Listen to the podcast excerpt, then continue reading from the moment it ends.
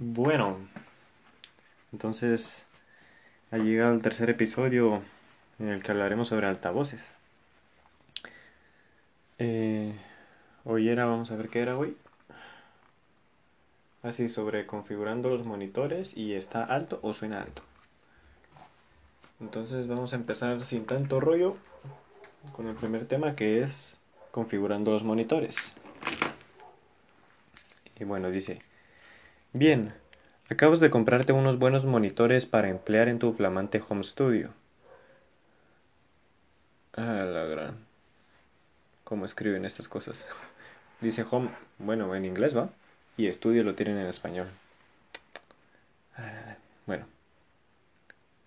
Em, después de todo lo que has leído anteriormente, ¿vas a derrochar tu inversión? Lo primero de todo eh, tendrás que situarlos en algún lugar. La posición de los altavoces y el tratamiento acústico de las salas son esenciales. Hay mucha información sobre la posición ideal del oyente y los monitores, aunque normalmente estas prácticas no se pueden aplicar sobre la mayoría de estudios personales. Poca gente tiene la oportunidad de, alterar por completo la sala de estudio puede que ni tan siquiera de redistribuir el equipo, acomodarlo a una situación mejor o mejorar la posición del espectador. Lo que sí podemos hacer es aprender bien estos principios y adaptarlos a nuestro entorno lo mejor posible. La figura que conforma el oyente y los altavoces debe acercarse todo lo posible a un triángulo equilátero.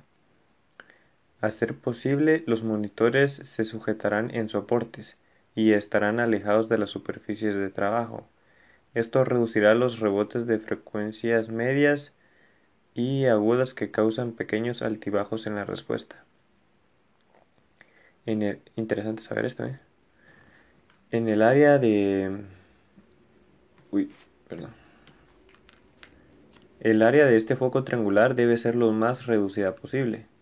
La distancia habitual entre el oyente y los altavoces debe estar comprendida entre dos tercios de metro, como unos 65 centímetros, eh, y un metro entre eso.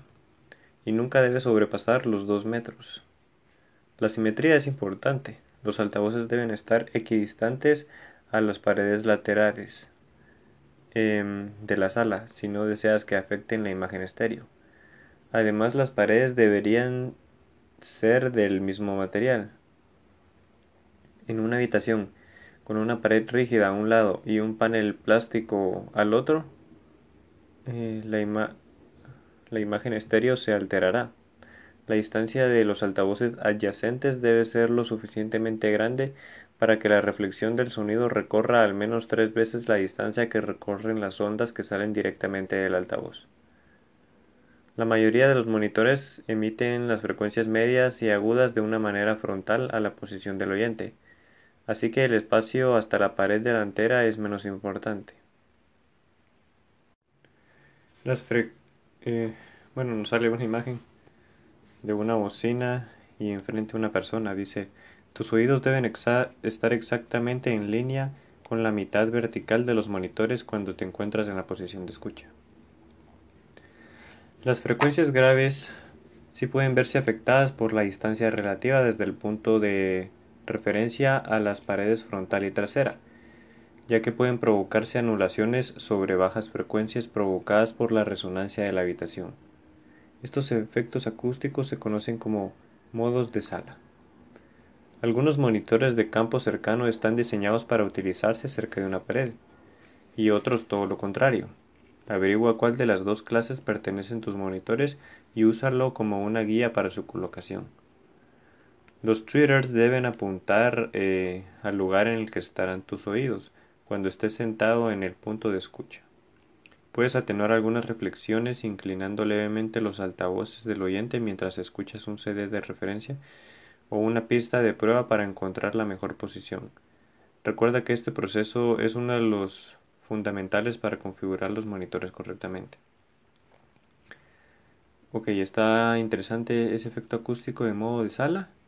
Pero también lo de los monitores de campo cercano era, ¿dónde está?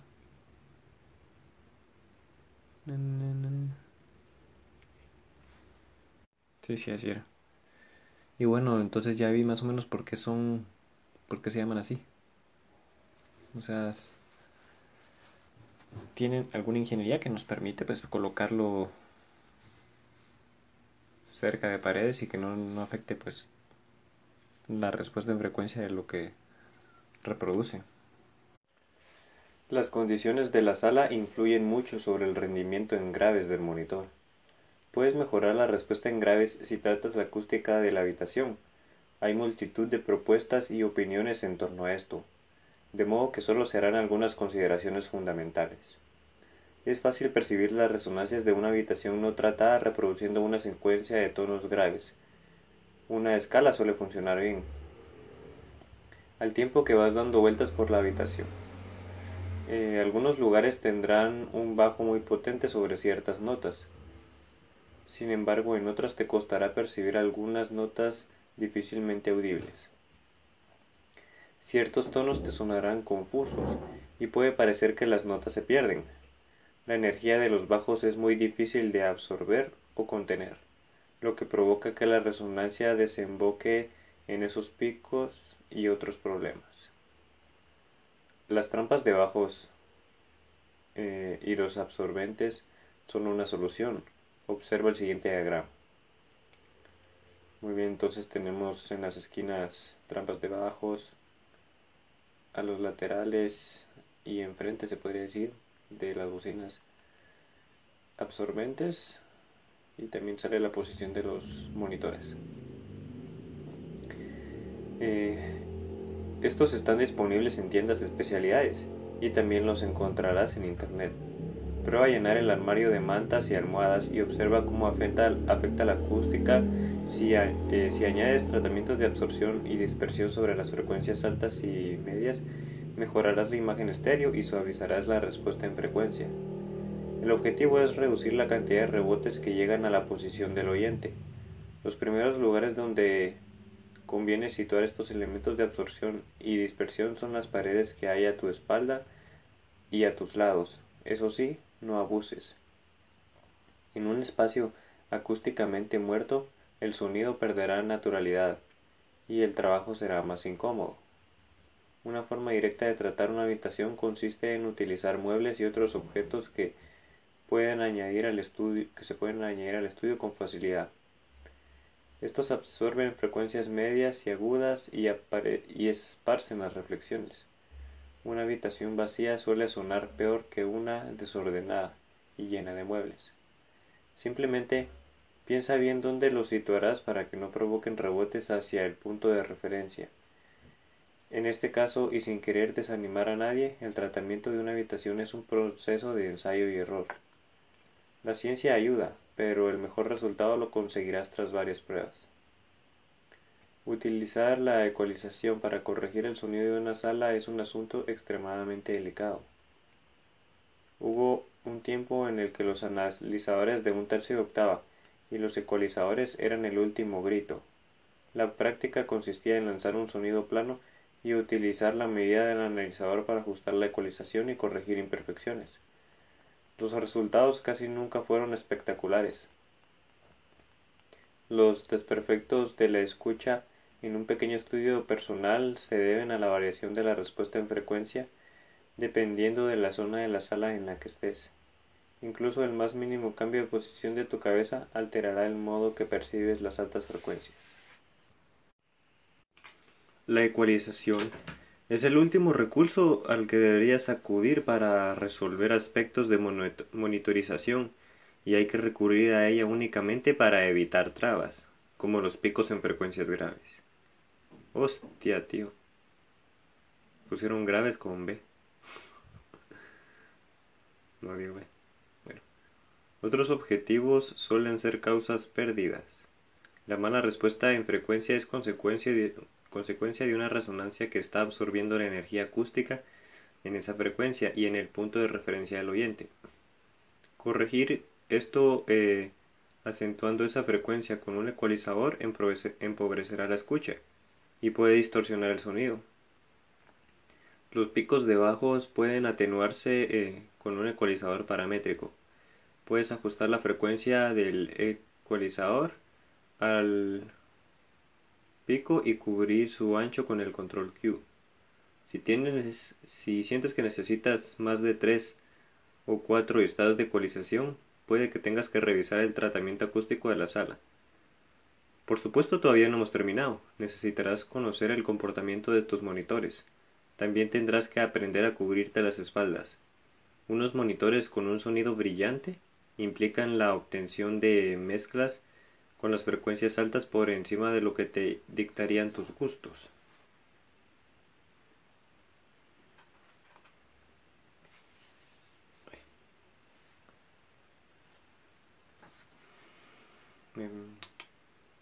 ¿Dónde me quedé? Gustos, gustos. Si tus monitores son brillantes en los bajos, ajá, sí.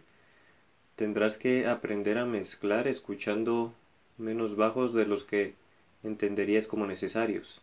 En un tiempo, en un tiempo tu cerebro terminará por acostumbrarse y tu sistema de monitores se convertirá en una herramienta eficaz de estudio. Tener que hacer eso debe ser difícil, pero pero si hay que hacerlo, hay que hacerlo. Y bueno, ya, largo capítulo y estamos llegando ya entonces al último tema. Este es eh, con la pregunta, ¿está alto o suena alto? Y nos muestran una captura de imagen en donde salen dos dos audios, me imagino que debe ser el mismo, solo que en una está más más limpia la señal y en el otro está un poco así como que algo distorsionada se podría decir. Dice, la imagen muestra, muestra dos grabaciones que tienen la misma lectura de picos, pero diferentes niveles medios. Menos 17 dBFS en la de arriba y menos 12 dBFS en la de abajo. Por tanto, el sonido de abajo es más potente.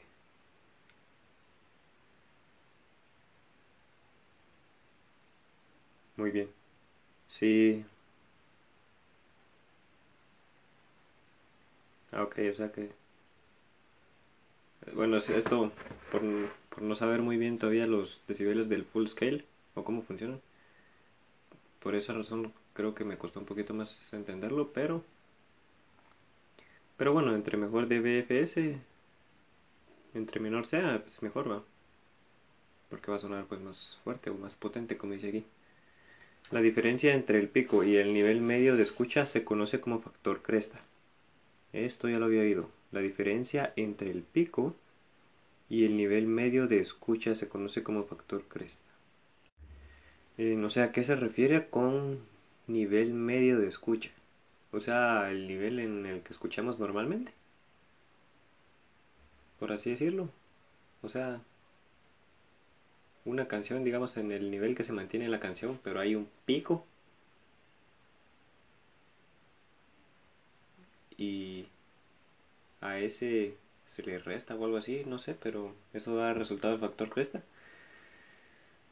Bueno, el sonido del ejemplo de arriba tiene un factor cresta de 17 decibeles mientras que el de abajo solo llega a los 12 decibeles.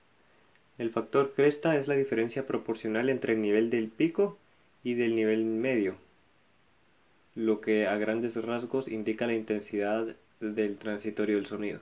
Ah, bueno, sí, era más o menos lo que estaba diciendo. Cuanta más dinámica tenga el sonido, mayor será el factor cresta. Ah, muy bien, entonces ya, confirmado, sí es eso. Ok. Pero el factor cresta es bueno o es malo. Bueno, yo diría que es bueno, o sea, porque entre más alto sea, bueno, es que este no me indica la diferencia, pero mejor sigamos. Las grabaciones musicales poseen diferentes factores cresta, dependiendo del tipo de instrumento, estilo y la producción. Cabal. O sea, en algunos vamos a necesitar más dinámica y en otros no. Eh, las buenas grabaciones acústicas o clásicas tienen factores cresta cercanos a los 20 decibeles, mientras que los factores de la música actual sobrecomprimida rondan los 14 decibeles y justo en esto se confirmó. Los medidores de audio que registran el nivel medio de la señal son muchos más útiles para predecir la intensidad del sonido frente a los medidores de picos. Por desgracia, los DAWs eh, hardware y software suelen ofrecer medidores de pico en vez de medidores de nivel. Un medidor de nivel o un sonómetro SPL puede ser de gran ayuda, aunque lo cierto es que el cerebro y el oído funcionan con una complejidad mucho mayor que el mero análisis de la presión sonora. Dos sonidos diferentes pueden eh, tener el mismo nivel SPL.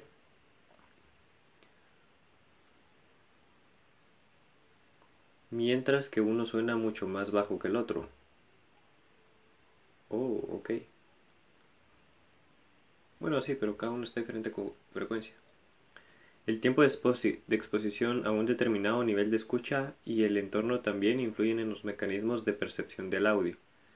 En intervalos largos de tiempo, el cerebro y el oído tienden a aproximar las intensidades de los sonidos, las intensidades de los sonidos más y menos fuertes. Incluso eliminan algunas. Ah, espérame.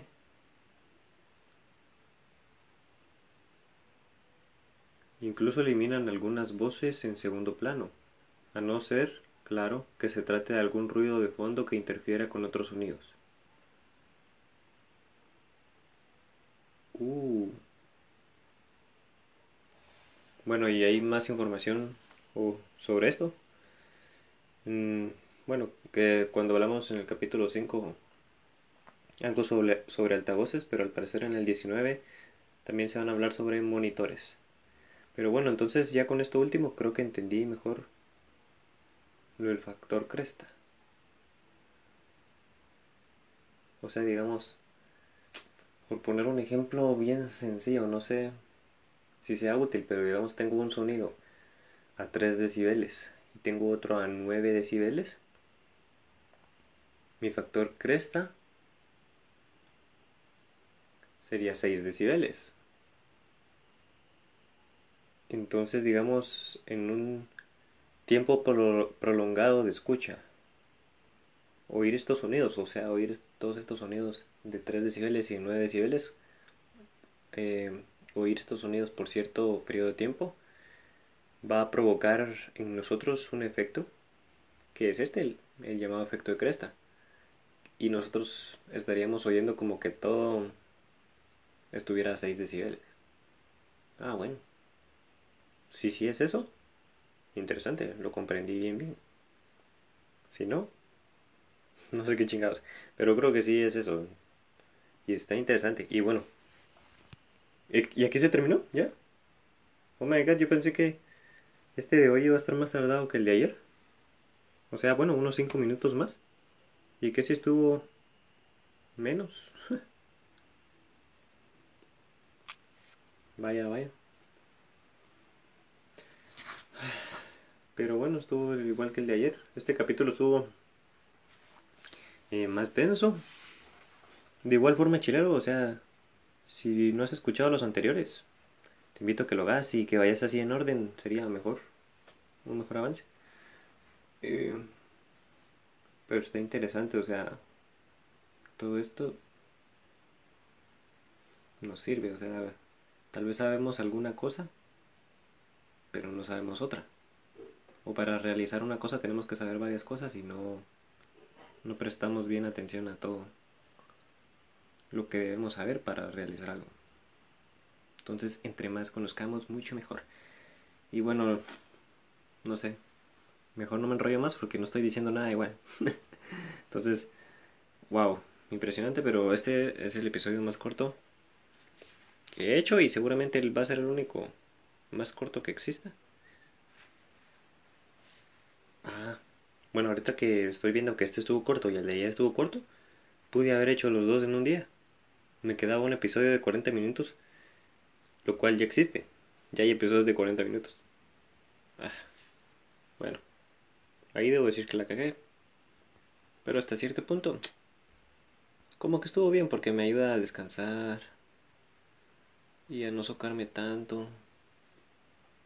Además, por el momento creo que todavía vamos bien de tiempo. Hoy es 14 de junio. Ah.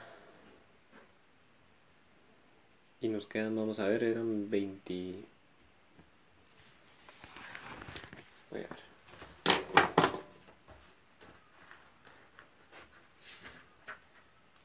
Son 21 capítulos.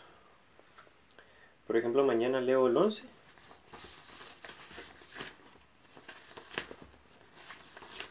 Uy. ¿Esto es posible que sea de dos capítulos? Bueno, yo, yo creo que sí. Por el momento creo que sí vamos a, a terminarlos todos en, en este mes. Espero que así sea. Si me pasa un día, ah, lo voy a lamentar porque este lo pude haber hecho en un día. O sea, este de hoy con el de ayer lo pude haber hecho solo ayer. Pero no me había dado cuenta, o sea, yo vi que eran varias hojas y no sé por qué se fue tan rápido, la verdad. Tal vez porque era más relax, menos técnico, sino que eran más como tips los que se hablaban. Pero bueno, el de mañana, el capítulo de mañana es la ecualización. Entonces, nos estamos saliendo ya de estos capítulos sobre sobre cómo es, sobre equipos de sonido. Entonces ya va a ser algo diferente. Porque si estuvieron densos todos estos equipos de sonido, fueron varios, ¿eh? Fueron como 6 creo, o 7. Y aparte de episodios, en total habrán sido solo 10, pero... Bueno, mañana hablamos sobre ecualización. Es posible que el de mañana se partan dos, pero ahí lo veremos. Entonces, gracias por escuchar Javicast y nos vemos mañana.